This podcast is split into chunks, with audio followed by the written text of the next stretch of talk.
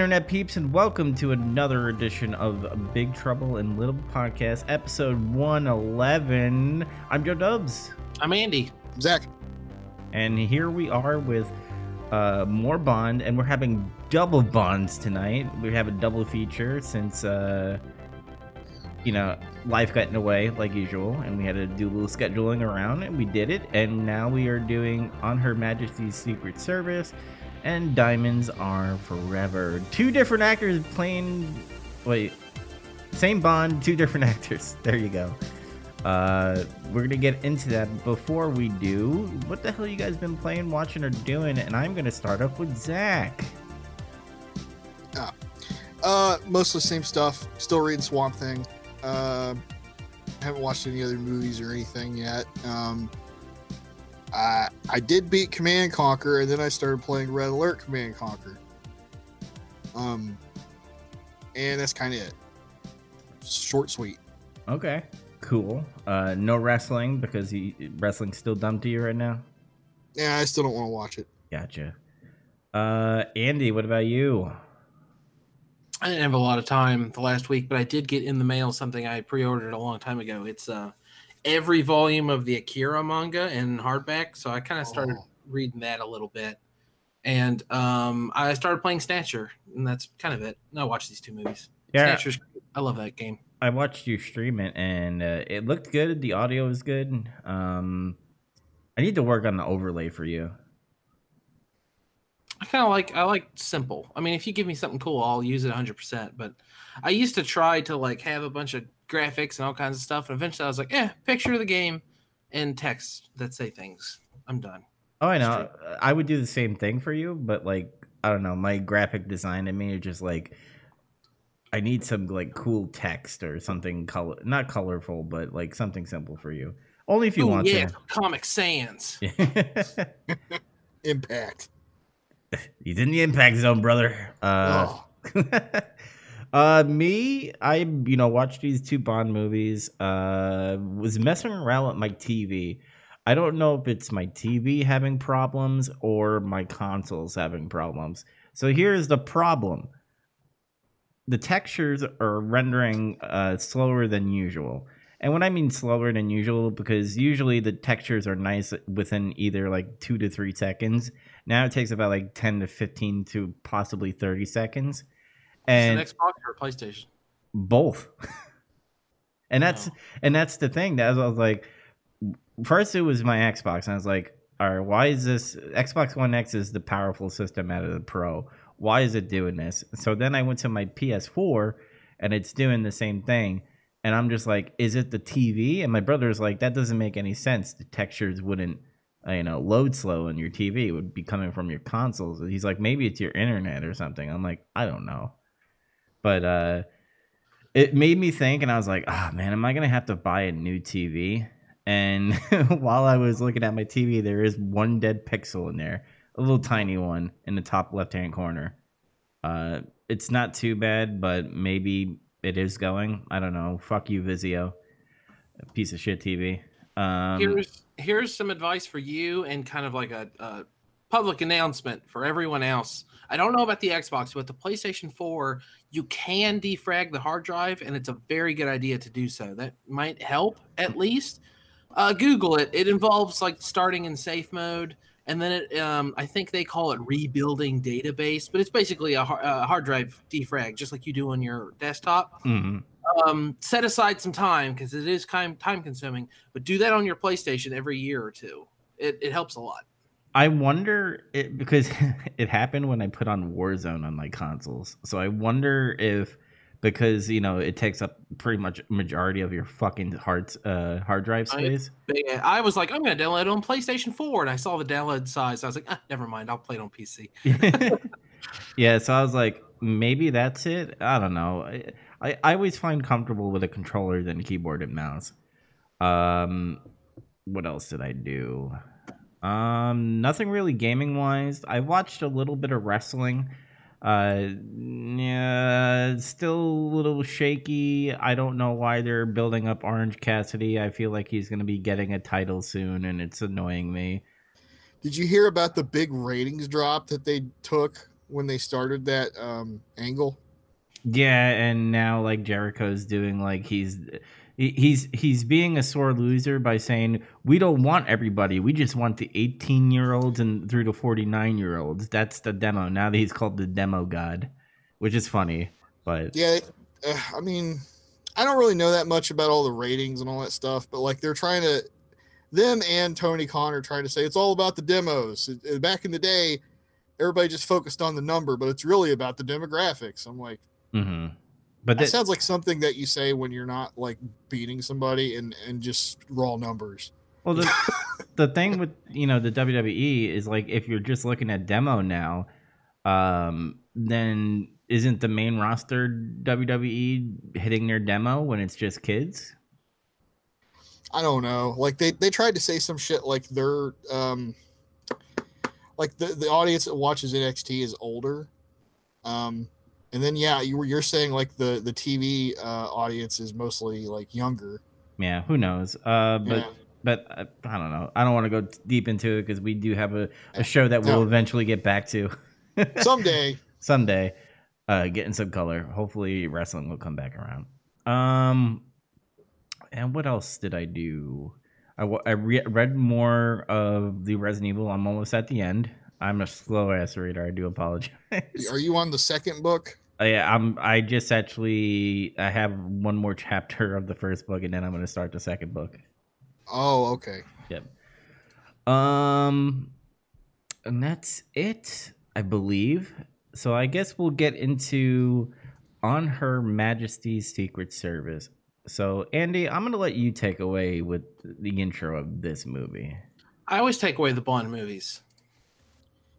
Well, I, I mean, if you want, me, if you want me to like butcher everything, you, you know more than me about these Bond movies than I do. You saw the movie, same movie I did. No, okay. Uh, on Her Majesty's Secret Service is, um, I'm trying to remember exactly how it starts because it's Um Bond's driving and then this this woman like passes him yeah, and then and very aggressively. kill himself or Yeah, kill she's- herself.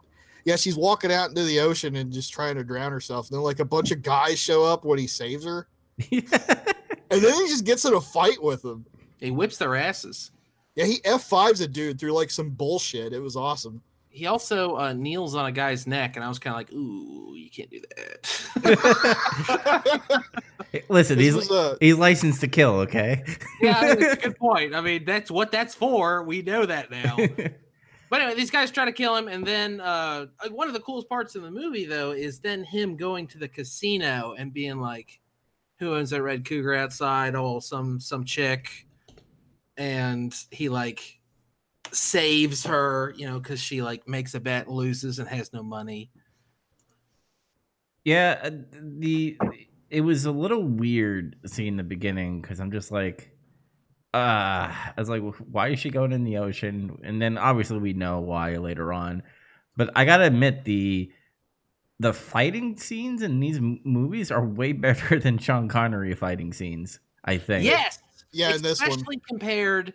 I don't want to get ahead of ourselves, but especially compared to slow ass old man fight scenes in Diamonds Are Forever. Yes. the difference between them is so jarring because in this movie they're really good. I heard the phrase today and I can't remember what it is. Something of movement, conscious of movement. It's it's how the editor and the filmmakers like show one thing to the next. And some of the old Bond movies don't have it that well, but they do. But it is really solid in On Her Majesty's Secret Service. Like every time there's a fight, I understand every hit. I know what's going on. I know where the combatants are. And it's really exciting and quick paced.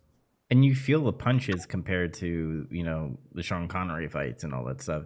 Mm-hmm. I feel like with the Sean Connery fights, it's like kind of watching WWE when they take the camera and they move it while you know the hits are happening. This one they do move it, but they do it from like different angles. Like, oh, he's gonna do a roundhouse kick. Let's get it from the other angle, and it looks fucking nice. Uh, but that that beginning scene where he like throws the the black dude under the like the boat, or was it the other guy? It was one of the guys, but he like throws him under the boat to like keep him down.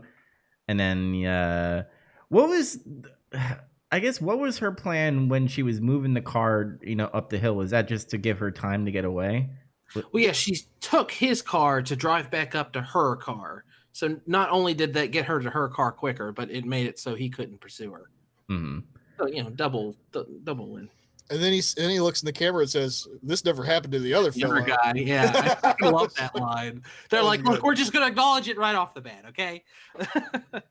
Yeah, I kind of do like that they, you know, nod to that. Be like, hey, it's not Sean Connery anymore. It's me for, for well, for one, for one movie, but it's me.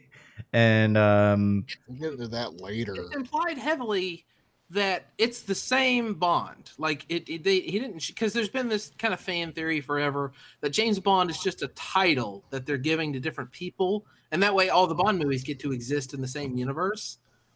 But there's a bunch of stuff like he's Bond's got a vendetta against Blofeld specifically, and all the shit happened to Bond, so that's why it's like a personal thing. So it has to be the same Bond, which is kind of a shame. It is interesting that they bake in a reason for uh, Blofeld's changes, though, is the plastic surgery. Of course, that's in the next movie more so, but they mention it in this one. He's like, "You got to do more than cutting your earlobes off to trick me, Blofeld." You know, something like that. He says. Yeah. um, I, I, I, I guess I kind of like the reason with Blofeld being, you know, plastic surgery and stuff, but like having all different Blofeld actors, uh, kind of pissed me off a little bit because I'm just like, why couldn't they just keep one dude? Is it contract wise or? Well, I don't know when, but Donald Pleasence probably his career. I mean, he did start doing a little better. I don't know. I mean, this guy's Kojak. They got Kojak now. I mean, I, I hate I hate to say it. When I, I I used to prefer Donald Pleasence, but in hindsight now, I think I like this guy better. Uh, whatever's Telly something. Uh, and I I know we're gonna be talking about this soon, but my favorite Blofeld is uh Charles Gray. Uh, but Telly we'll Telly get into that. Savalas. Mm. That's his name. But yeah, when I see him, I immediately see. I mean, he's Kojak, obviously, but he was also in both Kelly's Heroes and The Dirty Dozen. So I, I always think about all that stuff when I'm seeing him. He feels more like a, a boss, like a guy that would be head of an organization. Like he feels like he has authority and shit. Donald Pleasence did a good job of like sitting in a chair and stroking a cat and speaking intimidating, but he doesn't have an intimidating presence like this guy does. Yeah, yeah, this guy does have that. Like when this guy points a gun at Bond, I feel more like Bond's in danger. When when uh uh Donald Pleasance was around, it was more like Bond's only in danger because of other things happening to him. He's not threatened directly by Blofeld. Yeah, if he gets a hold of him, he's like fucked. That's pretty much like what you thought.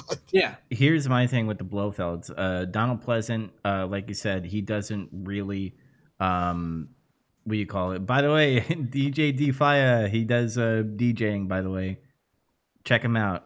Uh, link, link your stuff in the chat, and uh, you know ha- we'll have people follow you. But back to uh, Blofeld. Um, know, Donald Pleasant, he was just more intimidating with his talk. Uh, and when he he's getting chased by Bond, he's more of a, uh, you know, a creep, not a creep, but a a heel character. He just goes away. He doesn't do anything. Um, this, uh, you know, Charles Gray, at least he did something, but still he tried to like leave again. And the uh, the third guy on, on Her Majesty Secret Service, he actually does work. Like he joins in on the ski ski chase scene and all that stuff. Like he Yeah. and that's what I like about him. But I still like Charles Gray more, which I will talk about when we get to Diamonds Are Forever. Um, but I like that he does work. Where he's like, let's go get Bond all together. Um, what what you guys think about Tracy? Yeah, that's what I want to talk about next too. I mean, uh, the the woman that he's saving all the time is Tracy, and she turns out to be the daughter of like a, a crime magnate. Like he's a, he's a super powerful. I think he's Spanish, right? Mm-hmm. He's He- he- Italian. he- it's Spanish or Italian, whichever one it is. He has uh, a crime syndicate that spans Europe, but he has a bunch of like legitimate stuff too. And the guy comes to Bond and he's like, Look, I know you fucked my daughter. It's okay. I'm not angry. Honestly, I kind of like it because that's what she needs. She needs someone to like rein her in and make her fall in love, and then offers Bond a million dollars to do it, or a million pounds, or whatever he says. I can't remember. I think it was a million pounds. Yeah. And Bond is like, that sounds ridiculous. uh, Lazenby's uh, Bond. I, I, what I like about him compared to Connery, because Connery is like, he he takes the woman and like, you know, shags her and all that stuff. But like Lazenby, he has to work for it. Like in the beginning, like, oh, this doesn't happen to the other guy. Uh, and then he's like a different persona when he's at uh, Blofeld's place, where he kind of is like has to be this feminine, I guess. What what kind of uh, scientist is he, or something like that? Genealogist. Yeah, Ge- genealogist. Yeah. Yeah. Like he he says I don't like women, but then he has to like he's like getting you know uh door numbers and shit and like meet me in my room and then he has to like break out and be like I'm Bond, you know, I have to have sex. And all well, that. the the character he's playing is, I guess, supposed to be gay because they're like, "Oh, I didn't think you were interested in women." Oh, I'm usually not, but you're not the regular woman. Yeah, that's like the line he uses twice to good effect. Um, because he's he's playing what's a guy Hillenby, right? He's like an effeminate weirdo, and he's he's all in his books and stuff. Yeah. yeah. But that that's interesting too, because Bond spends like a third of the movie in character as this other guy, which I kind of thought showcased Lazenby being a good actor, even more so. Uh, Connery got to do that some, but not to this extent. You know. Connery's a great actor too, obviously. But man, I would have liked to see Lazenby do more. Well, Um Hilary Bray, that was his name. I I don't want to Yeah. jump I don't want to jump around, but uh, Zach, what do you have to say about this film so far? Um, I wasn't real sure how how I was going to react to this one. I don't. I tried not to read ahead or anything about these movies when I go to watch them. I go into each one of these like totally blind, basically. Good. Um, but like I was pretty surprised by it actually, um, because I was I was a little. Oh, go ahead. just real quick, just in case anyone's listening or anything, we always go into spoilers on these, and usually it's it's not a big deal. This movie came out in nineteen whatever sixty something, 69. 69. So you know it's a long time ago. But this movie has a really interesting moment in it that has not been spoiled by like the cultural zeitgeist. There isn't like Rosebud, I see dead people, fucking Luke, I'm your father. There's there's a moment that's really surprising like that in this, but it hasn't been lampooned to death. Yeah, So you can watch this movie and have some genuine surprise by something that happens in it. Yeah, so if you, So just just fair warning, if you have any interest in watching this movie, don't let us spoil it for you. For by all means, go watch it. yeah, and then come back and then listen to us uh, talk about it. yeah. Um, but uh, yeah, I was like, I actually kind of liked uh, Lazenby. He was he was different enough from Connery. I was a little worried like that. Oh, this guy's not Connery. I'm starting to get nervous because I like Connery. That's what everyone else said. Yeah, and then but like and um, I thought he did a good job though, and it's kind of funny because after I watched the movie, I went and read about it afterwards, and apparently like reception back then was like a lot of people thought uh, Lazenby wasn't really a good actor, Yeah. and he he was kind of lame, and um, oh what else? Uh, I guess I guess people were mostly just bummed it wasn't Connery. Yeah. The, the meta to this movie is incredibly interesting. Like, not only is there that stuff, like the box office stuff, critical reception stuff, but the overall kind of mystery about why Lazenby didn't stick with the role. Like, it was partially that, but it was also supposedly, the story goes, his agent talked him out of doing it because he said, "Oh, it's it's the summer of love. No one cares about hoity-toity secret agents anymore. The kids want like action movies and um um uh Oh. uh Jesus Christ Easy Rider had come out and like yeah, everyone was like, "Oh, that's the future. Easy Rider's the future. We're not going to make fucking Bond movies anymore." yeah, like he tried to sell him on this whole like counterculture shit, and um, pretty much said like Bond's a relic of the '60s, man. We're moving into the '70s. It's going to be a more like a, a awakened era, man. And uh, besides that, Lazenby had apparently at the time got a little too big for his britches Yeah. during during the production. He kind of felt like, "Oh, I'm a movie star now. I'm an actor. I'll do what I want." he basically was saying like, uh, I don't even look at scripts first. As first, I want to find out who the director is, then uh, all this other stuff. Then I'll look at the script, and then I'll just do whatever I want to do. Yeah. Okay. Much to a lot of people's like chagrin and surprise. I gotta ask though, um, what was the reason for Sean Connery not doing his uh, next film? Is it because of his hate for the director? No, he's just sick of doing it. yeah, he just don't want to do it anymore. He's Uh, no fun. from what I read, uh, like I think he was more aggravated with like how it changed public's perception of him. Uh, I don't want to say he really felt like he was being typecast, but it just bothered him that that was all people knew him for. Um, and it like uh, like people would he'd be out in the street and be like, "Look, it's James Bond." That would apparently piss him off.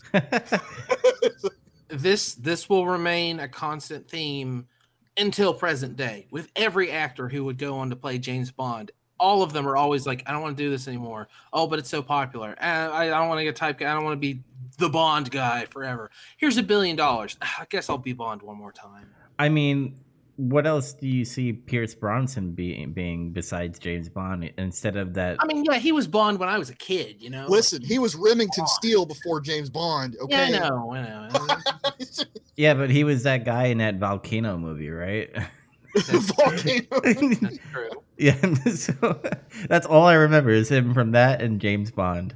That's but a- that's exactly what he was afraid of. He's just James Bond to everyone, and he was in, you know, he's in all kinds of other stuff. He's a he's a halfway pretty great actor, right? As far as I can remember, I mean, he's in Mars Attacks, and he's pretty good. in that. oh yeah, that film.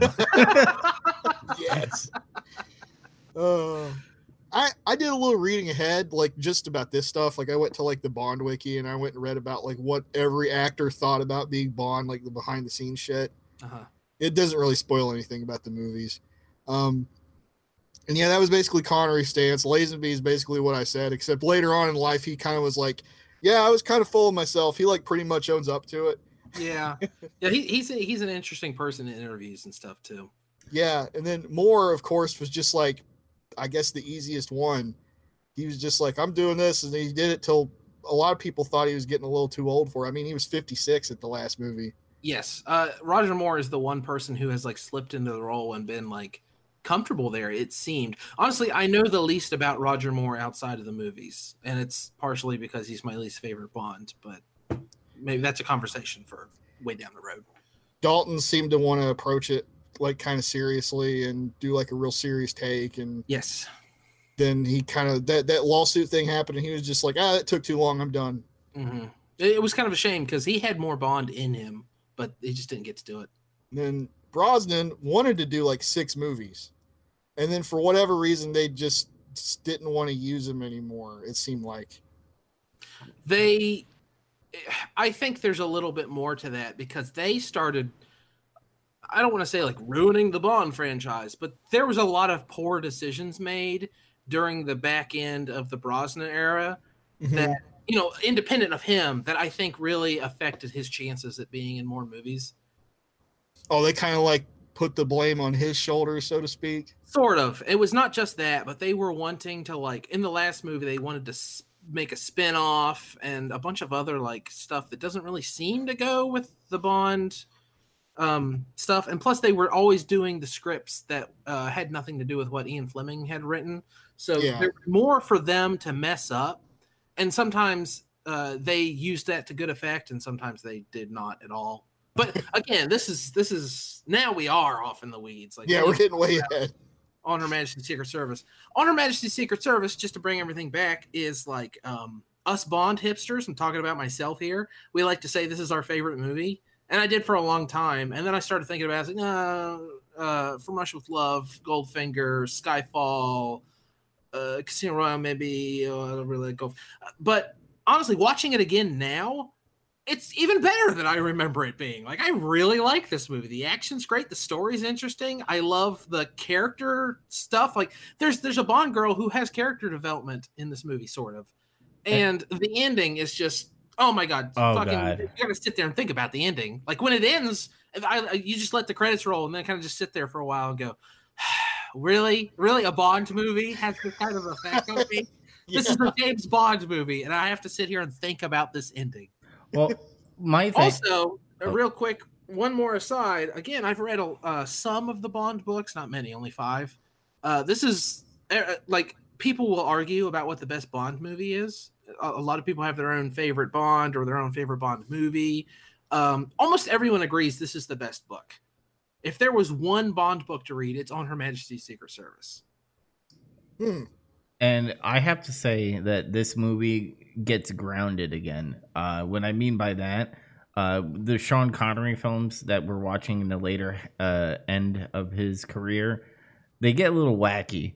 Uh, and then this one, even though there were some little wacky scenes in here and there, but they were more of comedic fun uh, compared to like I don't know, which we'll watch in a few minutes, like a space fucking vehicle chase yeah, scene. no, I've got a lot to say about that. Yeah.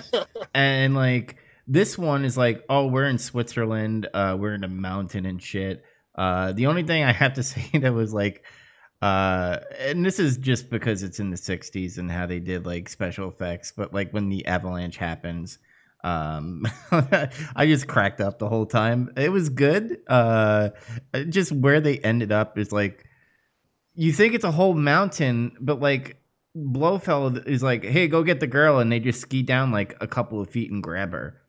I think there's a bit of a time jump there, maybe. Yeah, I don't know. Maybe it's like a bad cut.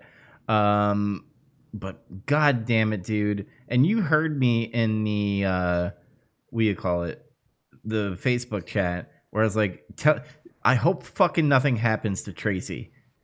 I started laughing as soon as he wrote that. I, I wondered if maybe you hadn't like absorbed a spoiler, but you didn't remember the spoiler or something because it's I, I don't know, but we might as well go ahead and talk about the ending because I a bunch of uh, uh, uh, Blofeld's big scheme is he has Manchurian candidated a bunch of hot women to to go like use this virus and it's gonna like fuck up the chicken supply, fuck up the corn supply, fuck up the rice supply, like all over the world. And he's gonna make the United Nations pay him a jillion dollars to get the antidote. And Bond's trying to foil him and he tries to get away, and then the avalanche happens.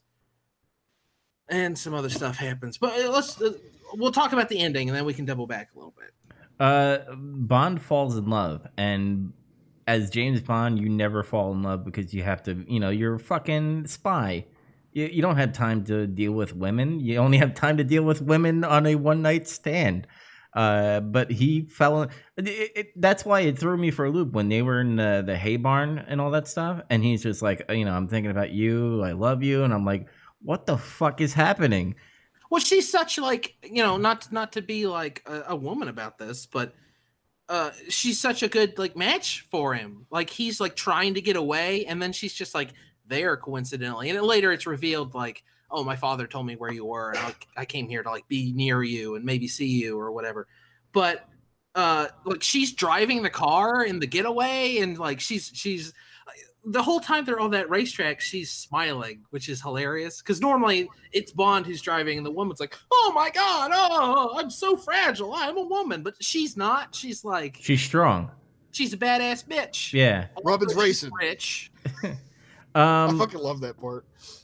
dude probably one of the best uh chase scenes that we've seen so far out of the all the bond movies i think you know with them going through like the fucking snow and then going into the the, the racetrack Yeah, and it, that whole part is tense too. Yeah.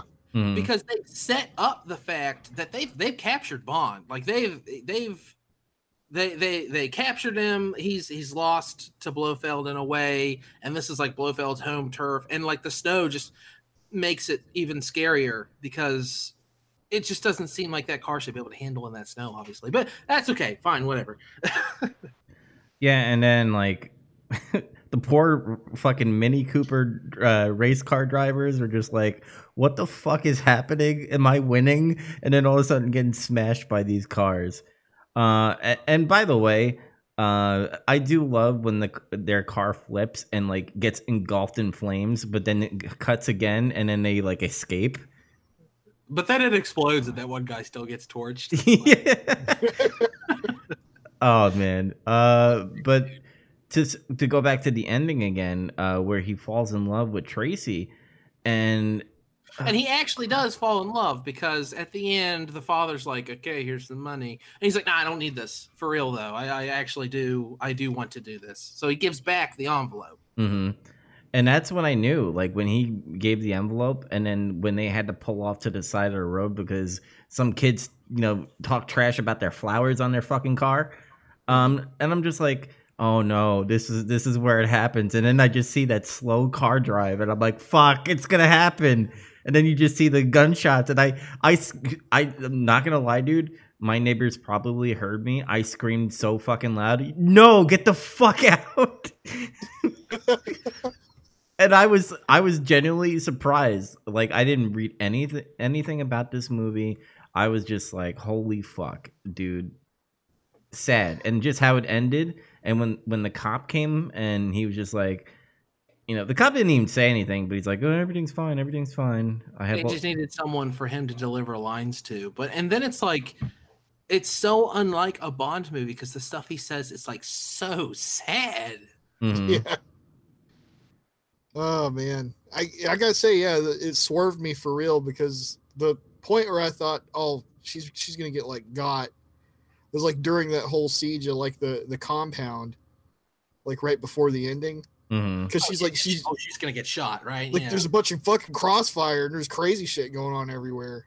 it's like Oh, she's yeah, gonna get and, like- shot by accident. another thing about why she's such a good match for bond she fights a henchman and wins in Yeah, that scene she's gonna like get cut him with a fucking bottle and shit. yeah there Oh, it is. that whole you know crusader scene where they came with the fucking helicopters fucking awesome by the way uh you know after seeing uh, sean connery's uh helicopter chase scene with his little fucking helicopter thing and then seeing this i i i prefer this more than that. Way better. Wait, they, they tried they tried to redo it in the next movie too because it was so badass. Hmm. but uh oh my god. Um i just i love this movie uh are we even ranking this with the, the sean connery one or are we just you know making this an honorable mention I mean, it, it kind of it's kind of like un. It it goes against what we wanted to do. Like I had to talk you guys into even watching this movie Mhm. because it doesn't have any. It, there's no Connery in it. So I mean, it's just it kind of stands on its own. If one day down the road we rank all the Bond movies, which would be incredibly hard, We will. We can I bring want to. back in. I want to too, but we can bring it back in. But I, we probably shouldn't rank it with the Connery stuff. No. Again, he's just Lazenby is is better at stunts than Connery, but Connery still has a couple edges on him. There, Connery has like still has a little bit more charm in a way. Uh, I I'd don't say know a to- lot more. Yeah, so La- Lazenby doesn't have it all, but he's man, he's such a good Bond. I I, I would have, and um, there's a like a lot of people overlook this movie because they're like, oh, Lazenby, he's the bad Bond, but I don't know where that reputation came from, but people have been saying it for years and years and years. I remember they would do the um. Uh, for holidays, Spike used to show Bond movies all day long for like Thanksgiving and stuff. They would skip this movie. They wouldn't even air it because people thought it was bad. Like, give it a shot. Watch it. This is like one of the best ones. hmm it's also official. Fucking never say never again again's not even in my damn box set. Right. Yeah, never say never again. It's not. It's it's its own fucking outside the the Bond timeline thing. yeah. So uh, go watch this movie, please. Yeah. Uh, one one more thing I want to bring up. Uh, the um, the bobsled chase scene was good too. Um, Yeah. the, the one thing I'll say about Lazenby is his jokes don't land really well because he kind of says it pretty low, especially like the part where you're like, I guess he's branching off, and like I'm just like, it doesn't land as well as like Sean Connery says it because Sean Connery, I believe, has a little more charm than Lazenby does. Uh, le- and I do love that there was conflict between James Bond and M because M was like, "You- "You're off this case," and he's like, "Am I not good enough? Uh, why are you taking me off?" He's like, "Fuck you, I'm gonna quit," and he starts to quit, and then obviously, uh, Moneypenny, uh, you know, uh, smooths it over. yeah, does it like a two week leave kind of thing. There there is uh there's there's a one liner in this movie that gets buried just like that one. There's another one that gets buried it's easy to miss, but when they're skiing and the one guy falls and gets into the snowblower, Bond goes, "Ah, you had a lot of guts." I fucking laughed at that one. I was like, yeah. I did too. I laugh out loud. Oh my god, so morbid. And then there's just like red fucking snow shit coming out of that. I was a bit surprised at that one. That was that's kind of gory. Yeah, kind of is. Oh, and who's the blonde hair guy? Was he just like Bond's like buddy, like agent or something? Uh, I guess he was just shadowing him, like kind of off, giving him assistance. Yeah, he was. He worked for uh, uh Drax or whatever the guy's name is. oh, Oh, did he? I thought he was part of MI6. No, remember when uh when Bond breaks into um breaks into that office and he needs to crack that safe. He sends that's the guy who sends the equipment up in the crane. And if you look, the crane and all the construction equipment have um Draco. That's it. Has Draco's uh name and logo on it. Yeah, you're right. Yeah, I forgot about that. So that's that's them telling you, hey, this is this is one of Draco's crime dudes. hmm Um. Yeah. I. I. I guess we're all gonna say this, uh, but we all recommend on Her Majesty's Secret Service, right? Way i mean way recommended this one's great i it, this is the most criminally underlooked bond movie it's one of the most criminally under, underlooked movies i've championed this movie for years please watch it I'll say I, I like this one the best out of all of them I've seen so far. Yeah, and I kind of wish. Uh, I mean, obviously we we're ranking Sean Connery, but if we were ranking this, this would probably be my number one pick out of everything so far. wow listen to you guys you're turning into bond hipsters I guess we ha- are gonna go into Diamonds Are Forever. Uh, well now uh, okay slow down a little bit sigh still i mean i stand by my sigh but going into this movie i like wasn't as excited because I, I i was like oh man uh, on her on her majesty's secret service is to blow this movie out of the water and talking about him back to back is to kind of be unfair and i it still kind of is but uh, this movie surprised me. It was better than I remembered. It's it's no on Her Majesty's Secret Service, and it has a lot of parts I don't like. Yeah, Um, yeah, this movie's pretty fun. I guess it's okay. it's not bad. It's it's yeah, it's it's decent. There's It- just things about it that drag it down, particularly like how a third of the movie just has shit all to do with like what feels like James Bond shit, in my Uh-huh. opinion. It's like this weird pseudo diamond high shit, and you don't even know like why the fuck he's really doing, why he needs to be involved in this for a while. Yeah, they they do a bad job of um, uh, M's like, look, Blofeld's fucking dead. You killed him in the intro, so now we're gonna get some real work out of you. I think is what he says. and basically, like some asshole from De Beers or whatever comes to the government and says, "Oh, we're scared they're gonna drop all these diamonds on the market, inflate price or deflate prices or something, something." Like it- it's bullshit. Like it's stuff that I don't care about, and that makes it really hard to get invested in this, in what Bond's doing. Yeah, Because I don't give a damn if diamonds are devalued. Who cares? They sh- they should they should be. Fuck diamonds. and it's like what does this have to do with like matters of national security or Which fucking Bond kind of questions himself too. you know world peace or like you know there's this guy's an evil asshole stop him Yeah. I mean, coincidentally, it does end up being good that Bond's involved.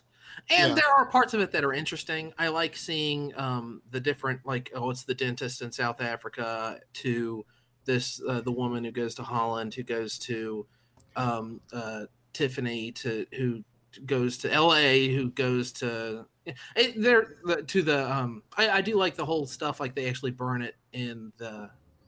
Um, what's the word I'm looking for? Eh, they burn it up and put it in the The ash. That's clever. That's clever. That's neat. But um, yeah, you're right. Like that whole part, it's kind of like, is Bond gonna do some Bond stuff? Or yeah I do like the fight on the elevator though. It's pretty cool. That's one That of the yeah. fight scenes in this movie that work. yeah, and um, you know, the, that's the first half of the movie. I kind of felt like uh, it had a little bit of Doctor No in it, probably because it based off of the casino stuff and and how he was. uh, What was his uh his name in it? Franks or something like that. He, Mhm. he was going off of a different persona until you know he got He- made.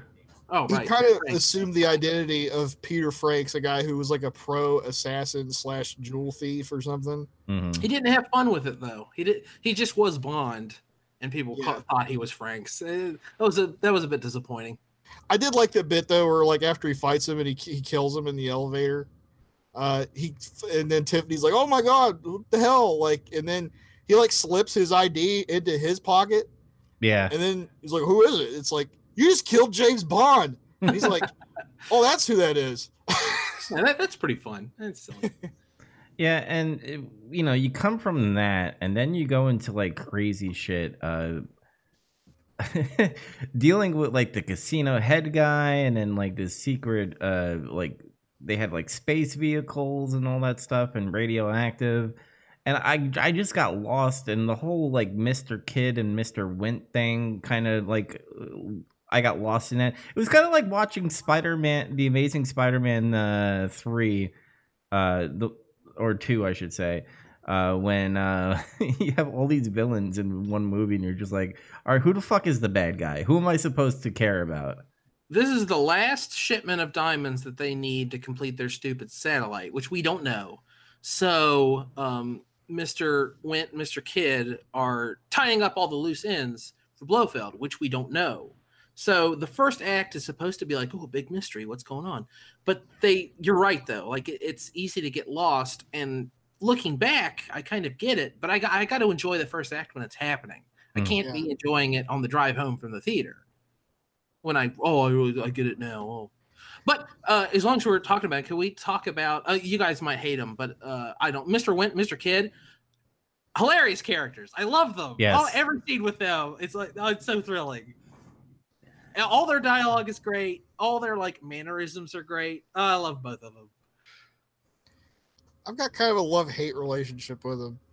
Oh yeah. sometimes, sometimes they're funny to me, and then it's like sometimes I'm just like, these guys just don't feel like they fit into this movie for some reason. It's partially on purpose and a lot of people would consider it like kind of problematic because it's like oh they're super bad guys but they're also gay but Yeah. I, I mean I, I like to think that this this goes along with uh, I've I've been arguing for a long time that all uh, all, all movies want to do is either make uh, Disney's bad about this make like a side character no one cares about gay oh look we're we're being inclusive or um gay is the only character trait the character has. Is that they're just gay, gay, gay. That's all they do. Um, Kidd and Wint have that a little bit, but it's more like they're killers and also they're gay. Like It it's like that's that's the that's the side thing. They're gay gay people who have coincidentally become extremely good at being hitmen. I guess it still sounds really shitty when I say it like that, but I don't know. I, I thought it was more interesting than just there being a character and that's their entire character. Is I ironically, they don't really beat you over the head with it as much as like what everybody does now. It's the, the first scene they're in, they hold hands, and that's kind of it. I thought they were just crazy at first. It wasn't until the scene on the plane where he's like, you know, she's actually pretty attractive for a woman. Woman. Yeah, that's right. like, oh, there, there it is. I was like, see, at first I thought they, they were just fucking nuts. And the other guy like looks at him like, "What did you just fucking say?" yeah. Yeah. Also, uh, weird. Who cares? But I remember being a kid. There are villains in um, uh, Kids Next Door based on them. Isn't that weird? I, don't, I just don't I remembered. Oh, I don't remember that. No, yeah, and the the Cartoon Network kids show Kids Next Door, where they're like children spies or whatever. There's there's two villains, and they talk to each other just like Mr. Kidd and Mr. Wint. I want to get this out of the way because I think we're gonna have a lot of th- to talk about. Uh, but a really, really fucking long, uh, and they could have cut out probably half of like the chase scene, and it it kind of gives a break in between, but it goes into like this, you know, space mobile chase scene. Which, by the way, on how they were cutting, every every last one of them were bad drivers, by the way, and how they cu- cut to like them just like flipping their car or flipping their motorcycle. Which, by the way, dumb fucking motorcycles with li- little, you know, like We're big. talking about in the desert, right? Yeah, Yeah. Okay, because there's there's a chase scene in Vegas that's actually okay with the cops. Yeah. but yeah. Let's talk about the desert one. Um, it's awful and I hate it. There, we're done. well, no, no, no. It, it it branches off of that because you know after Bond like gets off the motorcycle, which by the way I love how he just like tosses that thing and then you know gets into uh, Tiffany's car. Um, then it's like they go to Vegas, and then they. I think it's at the gas station when they go into the van, or is that a little bit before? Because I know right after the space scene, uh, that's when Blofeld and them, or pretty much send the sheriffs after them. No, when when uh, uh Connery gets in the van, he sneaks in the van at the gas station. That's what leads into the whole moon buggy thing and all That's how he gets in there. Okay, Yeah. But like, It's fun when he's walking around. I like the uh, "Hey, I'm from Section G. I'm here to check your radiation shield." He's like, "Get out of here!" And he leaves. And then the actual guy comes in. Hey, I'm from Section G. I'm here to check your security shields. And they're like, "What?" That's, Yes.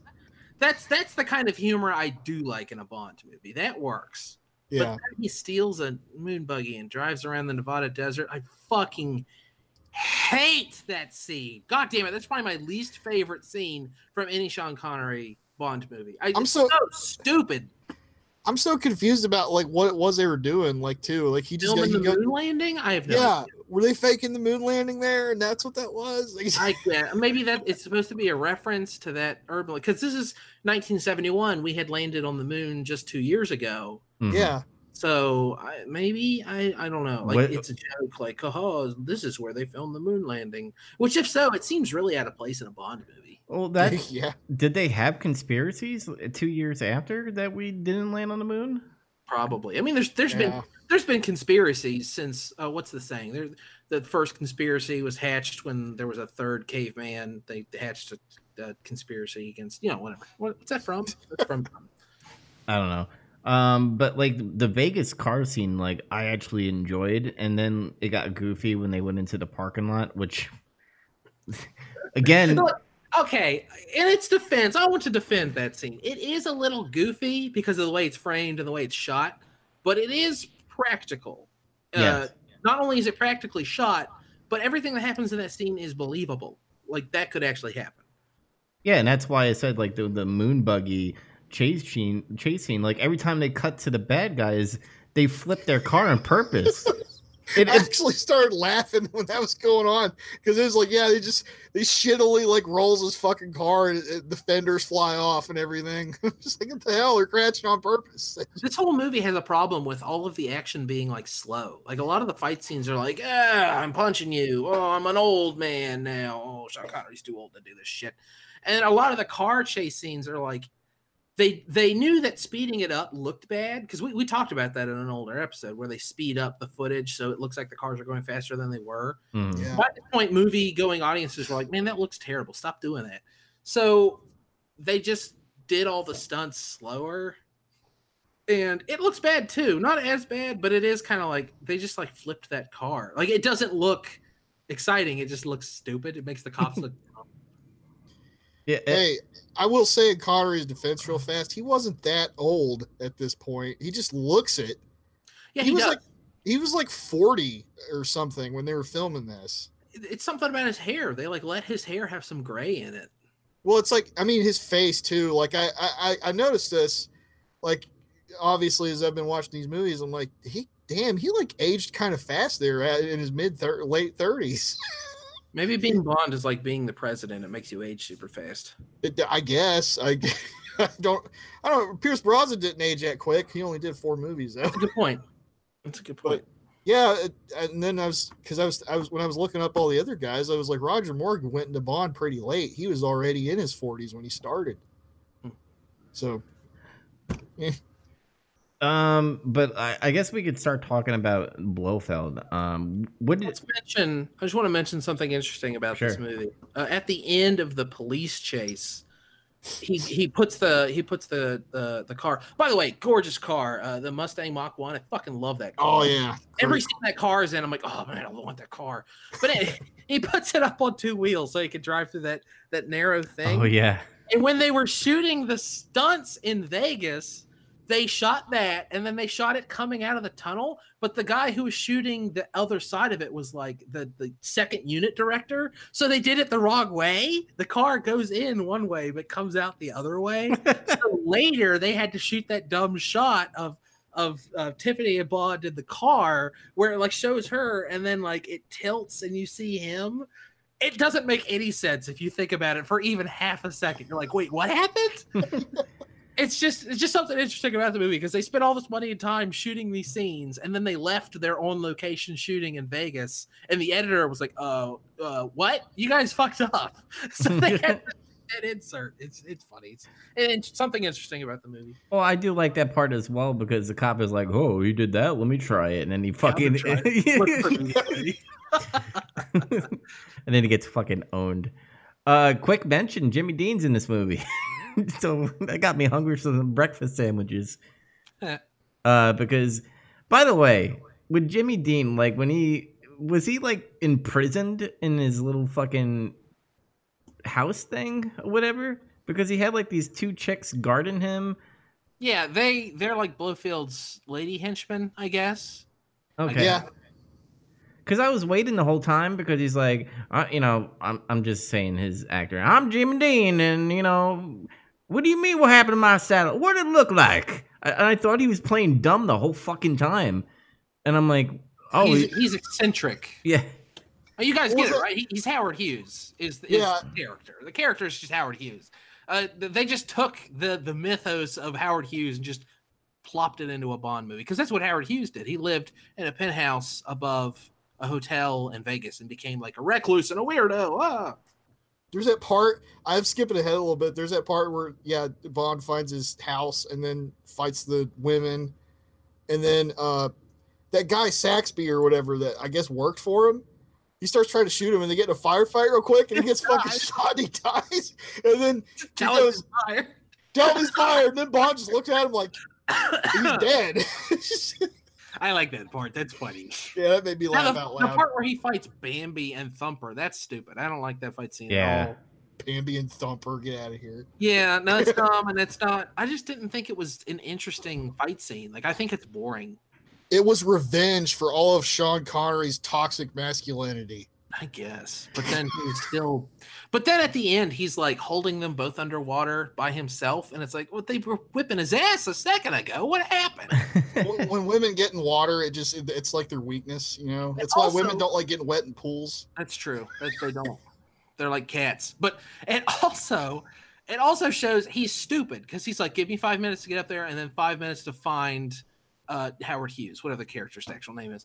And if he had just let them come in with him, it would have been fine because they would have been like, I'm Bambi, I'm Thumper. And they would have tried to beat him up. And the CIA guys would have been like, bang, and they'd have been dead. Oh, well, that was ten minutes we didn't have to waste. yeah. yeah, there was a lot of like things they could have cut out of this movie, and I would have been hella fine with. Uh, you know that scene and the moon uh, vehicle chase scene, and we we would have probably had like an hour and like forty five minutes at least. I think if they cut down some of that stuff in the beginning and maybe edit it a little better to where like it would be more clear like what the hell is happening in the beginning. Plastic surgery stuff. Yeah. And like if if they cut 15 minutes out and did that, this would probably be a little bit better of a movie. Yeah. Even if even with the silly stuff in it. this movie is like I said, it's better than I remember, but yeah, it's got a lot of like this is like I I talked about this. It might have been the last episode, maybe two episodes ago. But we're gonna start seeing progressively more and more silliness. Like this is this this movie is an absolutely great um bookend to go right into the Roger Moore years because that's that's we're seeing we're gonna see more of that. We're gonna see more silly, for better or worse. Um, I was- Her Majesty's Secret Service was the last gasp of like real spy shit. Yes. What are you gonna say, what Zach? gonna I was gonna that's what I was gonna ask next was uh are we going to do Roger Moore later? Yeah, at some point. Yeah. Um. Whenever the new Bond movie comes out, I I think uh we should try to at least you know get most of the Bonds done uh before we get to you know the new one. Kind of like lead into it. So I was gonna say I'm kind of rare to go like watch the rest of these now. Like I'm all into it. So Good. yeah. I mean, I don't want to discourage you by saying they're silly. They're still there's still a lot of fun movies. The next one, Live and Let Die. Oh my god, uh, it's great. Like honestly, I'm just like I, I don't re- really know what to think. Like going into the, the Roger Moore ones because it's like on one hand I like kind of silly, schlocky kind of stuff, Hmm. but like on the other hand I do like this stuff where when it's a little bit more serious too. So I don't, I don't know what's gonna happen. I mean, So- it, it it yes. Both both both itches will be scratched at different times. I'm going. I'm going in with an open mind. I don't have anything against Roger Moore. I just know he's allegedly the silly guy. Yeah, I mean he's my least favorite, but there's still a lot of extremely good movies coming up. Live and Let Die is great. Moonraker is a ton of fun. Man with the Golden Gun is so cool, and Christopher Lee's in it. So Yeah, I was excited to see Christopher Lee. I'm looking forward to that. so yeah, I mean there's still a ton to look forward to. Um, this this movie is a really good like intro to like where they're going, but it's not all bad. It's definitely not all bad. Oh, I gotta say, I loved the ending when like a kid and uh, uh, what was the other guy's name? I forget. Wint. Wint, yeah, Wint and Kidd, yeah, where they like try to blow them up and kill them like on the boat. And Like, he sets one guy on fire and then ties a bomb to the other one. Wow. And they, like, yeah, he re- very comedically, like, you know, ties him up and he's like, oh, and he fucking throws him off the boat and he explodes really bad. It's great. That's silly. that doesn't It It is- say- made me laugh. I did laugh. doesn't doesn't he like Sean Connery says caught him with, you know with his tail between his legs or something like that. Ran out of here with his tail between his legs, something like that. Yeah. Um, let's talk about Blofeld real quick. What, what did you guys think of Charles Gray as Blofeld? I was confused. like, I was just like, why? They, they recast him again so quickly? Like, I feel like he's better than Pleasence, in my opinion. I, I like uh, I liked how yeah. how he was more evil and conniving compared to Pleasence. Pleasence again, I felt the Doctor Evil uh, stuff based off of Austin Powers, and I know sure. and I know that movie came out first before Austin Powers, but it still looks silly to me. But like Charles Gray with the hair and everything, and how he was doing the plastic surgery, and how he was like witty and like had that villain esque where he was gonna get it, get away in his little uh I guess power boat or whatever that submarine thing that he was gonna do at Yeah. the end. His I- bathysphere. that was fucking funny when he was messing with him on the, the crane. He's like, down, down, damn you. What are you doing, you idiot? I uh, I roll my eyes at that scene, and I'll tell you guys why. When up until that point, have you ever seen Bond enter a vehicle of any kind and not immediately know what to do? yeah, I, I was confused. I was like, is he, He knows trying how to to fly a plane. He knows how to fly a helicopter, drive every car on the planet, motorcycles, crane. Oh, I don't know what to do because I'll play with the levers. Yeah, I wasn't sure if he was like fucking around like on purpose or like like he like he made it seem like I don't know what I'm doing. Like that? Like maybe it was supposed to be he was playing it up for comedy, maybe, but I, I don't know. That's it the did way seem took like it. he was a little confused about what to do. But like M says at the beginning, it's relieving to find an expert that you aren't an expert in. So I Yeah. got I got a, I got a question the, the part where he switches the tapes because he switches the tapes right and then he puts the tape in Tiffany's uh you know bikini thing and Yeah. and then like she, she comes out and she's like I switched it- uh, I switched the tapes like you told me to he's like it, he's like you put the original back into it and I'm like but the bomb still hits their oil facility how Huh? doesn't the like whatever missile hits the oil facility, like it still blows up, correct? Well, yeah, because he like smashes the joint up with the bathysphere. Oh, okay. Yeah. I, I I thought like somehow some way like they somehow switched the missile there or he put the tapes in again. I don't know. What missile? I, Yeah, I, what are you talking about with the missile? I don't know. I remember some bomb happening or whatever. That's The satellite? The satellite that like incinerates stuff from orbit? yeah. I don't know. Uh, I got Oh my god, little- that thing was funny too. They showed the scene in China where it's like it's turning all red, then that dude starts running into frame. Yeah, the guy frame. He's runs like, into frame on fire. It's like, whoa, settle down, diamonds are forever. um I, I, I do also think it's funny that the America, the United States, like they find out that that satellite's up there and they've lost control of it, and they're like, ah, "Fuck it, nuke it, get the nukes ready." That's the, that's what they go to. I thought it was Russia. And I like that uh Tiffany was kind of hard to get for Sean Connery as well. Um she was kind of you know being an asshole, be like, "Oh, you know, uh you can't get me." And then eventually he does get her. Which by the way, uh the other chick uh, at the casino. What was her name? Plenty O'Toole. Is that her? Plenty O'Toole. Yeah. Must have been named after your Your father. father. but I, I love when the the henchman like My like name's Plenty. Sure you are. they th- he throws her out of the window and he's like, "Nice shot." He's like, "I didn't know a pool was down there." I didn't know there was a pool down there. He was fucking pissed. but uh, that that scene was pretty cool as well. Uh, but um, any final thoughts before we say recommend or not? Um, blindsided me. I, I know there's there's probably more to say about this movie, but I think we got the gist of it. It's uh, it definitely has its moments. Mm-hmm. I, I I'll say the last half uh kind of got a you know wacky doodle, doodle and all that stuff, but there are some parts that I do recommend, so I'll give it a recommendation. Yeah, sure. If like, I mean, to me, the rest of it, the rest of the Connery movies were good. Even like the kind of silly, you only live twice. Mhm. Yeah. Uh, but like this was like, eh, it's like eh, it's still good, but it's like this was this was the end. This felt like where where, where you you exit out on. It's good. It's good. Still recommend. Also, it has a really good theme. I like the theme to this movie. Diamonds Yeah. forever. But uh Okay, what is the next movie, Andy, that we're gonna see? It's the final Sean Connery movie, right? Oh yeah, I kind of forgot about that. Uh, never say never again. Never. Never. And then Maybe you can say never now because they tied up the rights to all these movies. So remember to watch that movie and then come back, and then we're also going to be ranking all the Sean Connery movies, and then we'll be announcing what the next uh, ranking that we'll be doing. Uh, I know we already talked about it, but I'll I'll save it for next week to announce it. Um, but yeah, never say never, and uh, you know, come back here and we'll talk about it. All right, let's get to some n- not news to, that matter to us, but I kind of want to bring up this topic.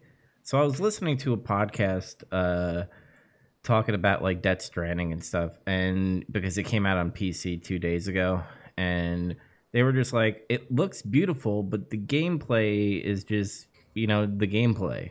It's walking, you know, you stealth around these BTs, uh you do some, you know, unique stuff, but it's not it seems like Hideo Kojima his open worlds is like one big tech demo.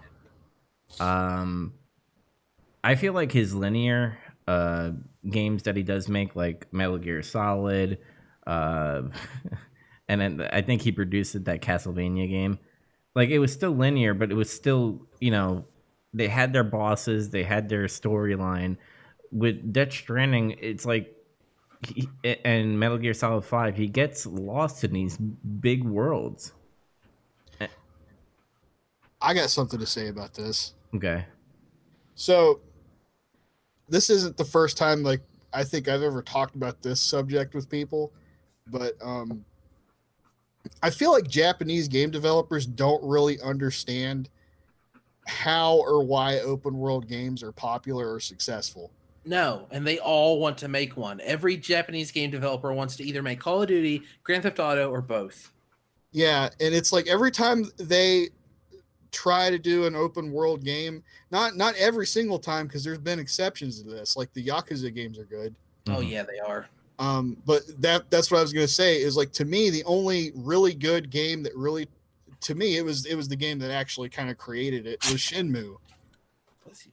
Sh- Shenmue is like it. You can kind of you can argue against it being open world. I think it is. It's just it has more of a narrow focus. I think.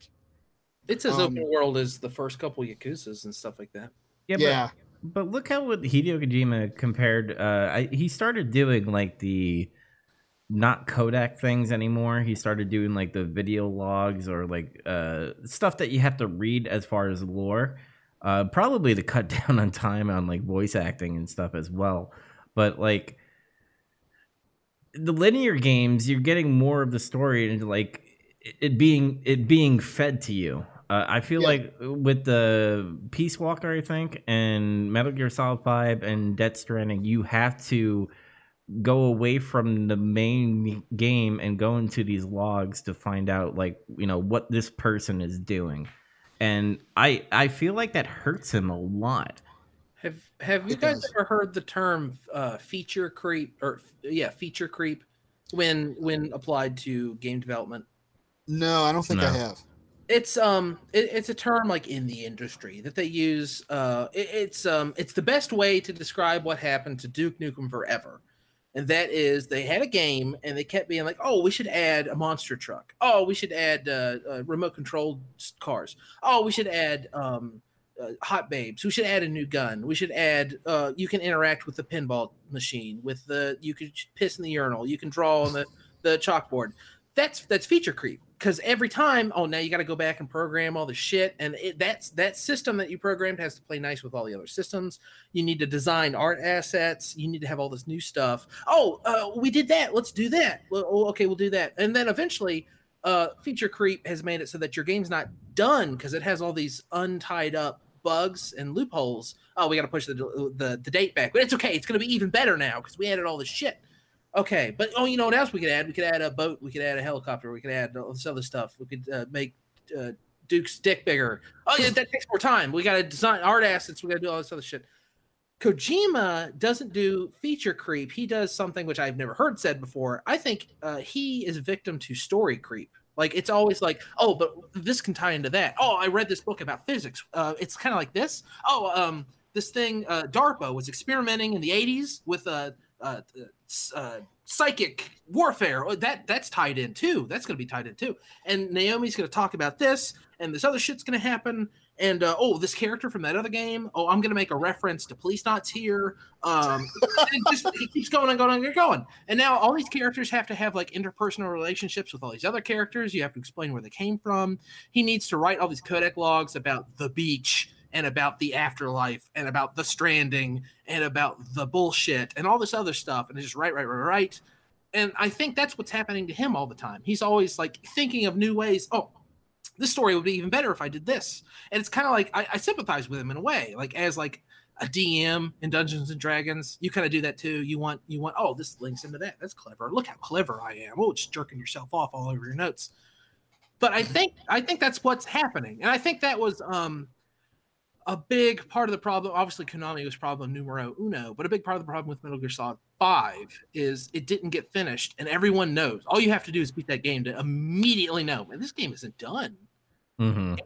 it was because he kept wanting to add more stuff. Oh, uh, Psycho Mantis, we got him involved. Oh, Liquid's here. Oh, we need to write all this other stuff. Oh, okay. Uh, there's two locations now. Oh, he wanted to have a third location. We're supposed to go back to where you were in Ground Zeroes.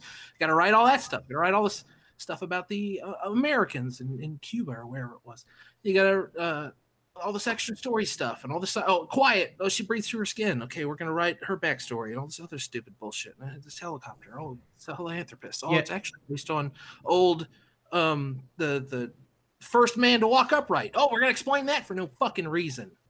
I, I can Wikipedia stuff, Kojima. You don't need to explain to me what Sahelanthropus is. Well, that's the thing. Um, you know, you look at Metal Gear Solid One and, and Metal Gear Solid Two. Uh, you know, the ones on on PlayStation, and you're just like, wow. Uh, you could tell the lore based off of the codec and what he written in those movie uh, movies, those games, and you're just like. I feel the lore from this, but like when you look at Metal Gear Solid Five, like you said, everything is getting added.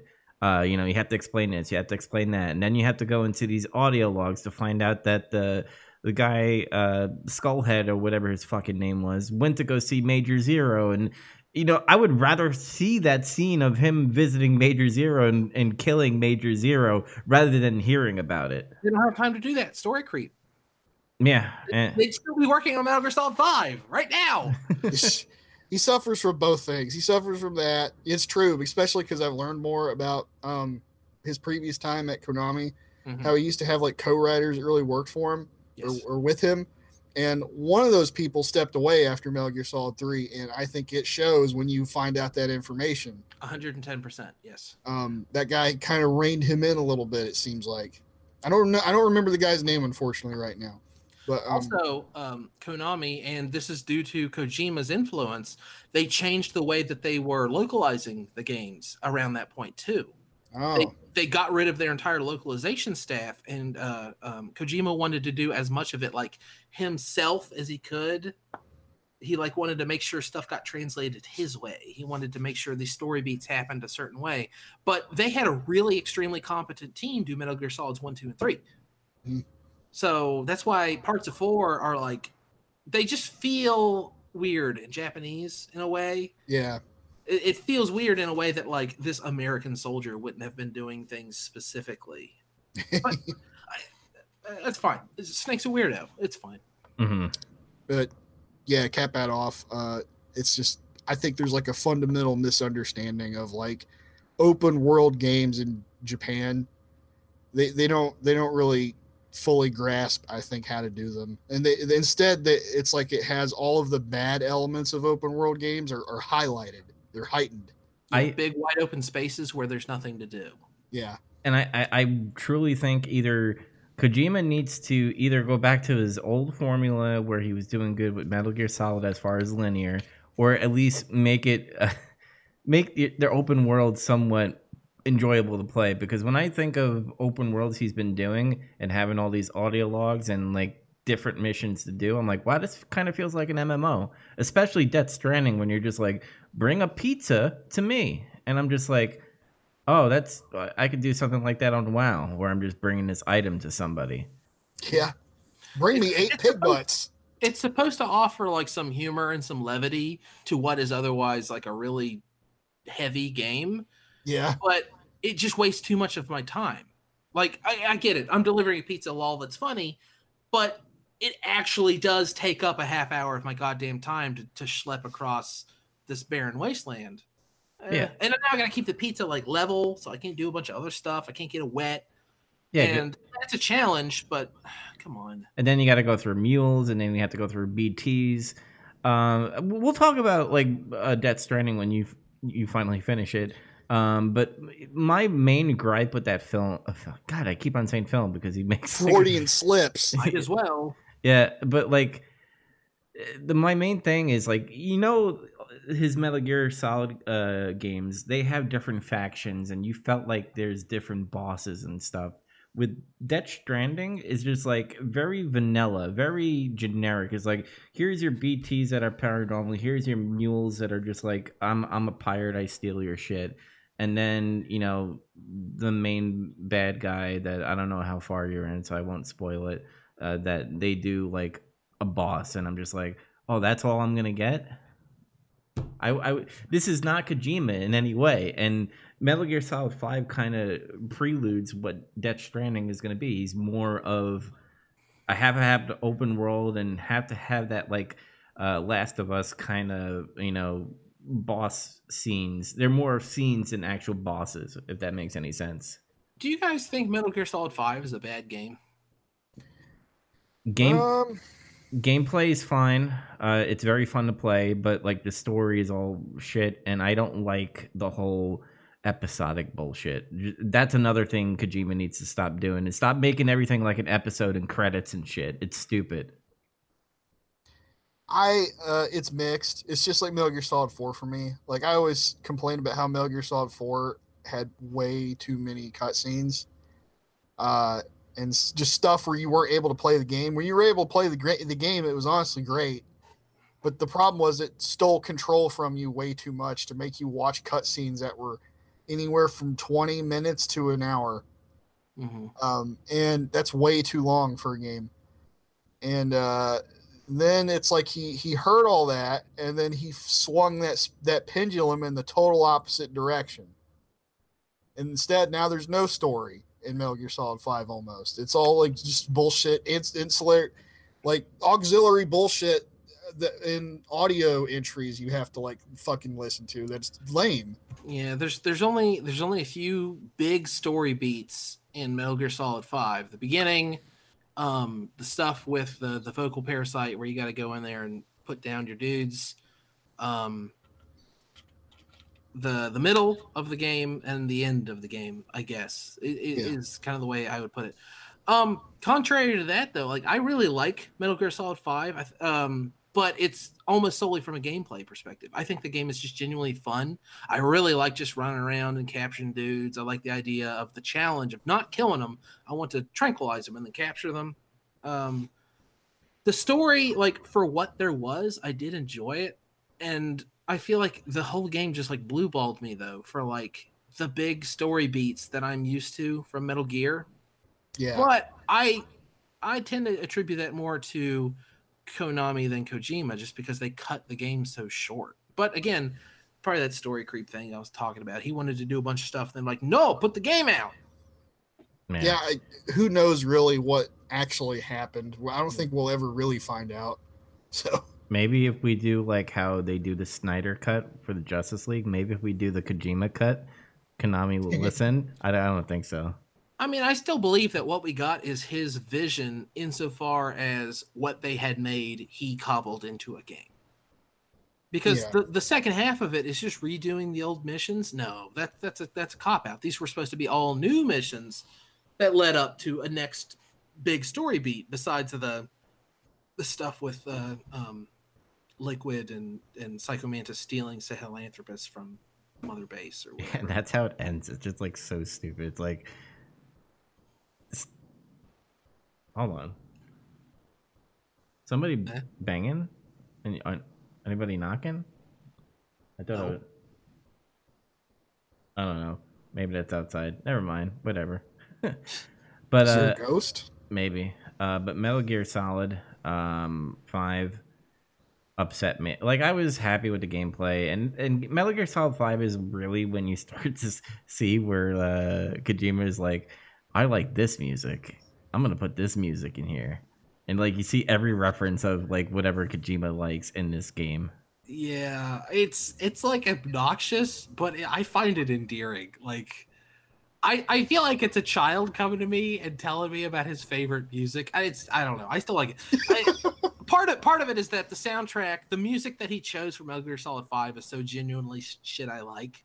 Yeah. So, uh, I didn't- le- less yeah. so in Death Stranding, but Death Stranding did teach me like I did learn a bunch of stuff that I ended up liking. I, I don't like it beginning to end, but well, yeah, low roar, they're okay. I like them. All right, I, is that is that the ending of uh, Kojima talk until we you know get into Death Stranding talk later on? Oh, I'll never be done talking about Kojima. Never. What do you? By the way, there's still um, because. By the way, next Thursday is the Xbox thing, uh, where they're going to be showing off all their games and their first party games, and we're going to get to see Halo Infinite, which I'm pretty excited about.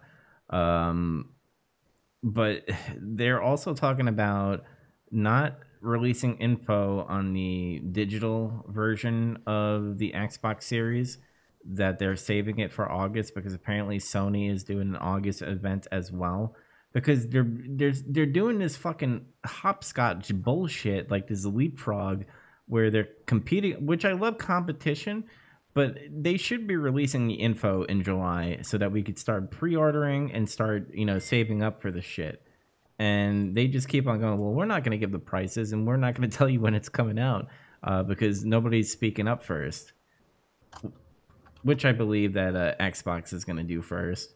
Um, but anyway, uh, th- there are people speculating that Death Stranding 2 is going to be announced in August, uh, or his new horror game or whatever. I hope. I hope a new horror game rather than Yeah. Death Stranding 2. Make something new. Yeah. Yes. Don't don't get sucked into this stupid sequel hole that you did with Metal Gear. Make new shit. Mm-hmm.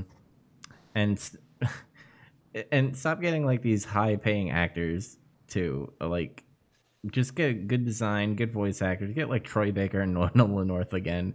You don't need to have like a Norman Reedus or like a Mads Mikkelsen and all that stuff. But they're best buddies. They hang out. They got Instagram photos together.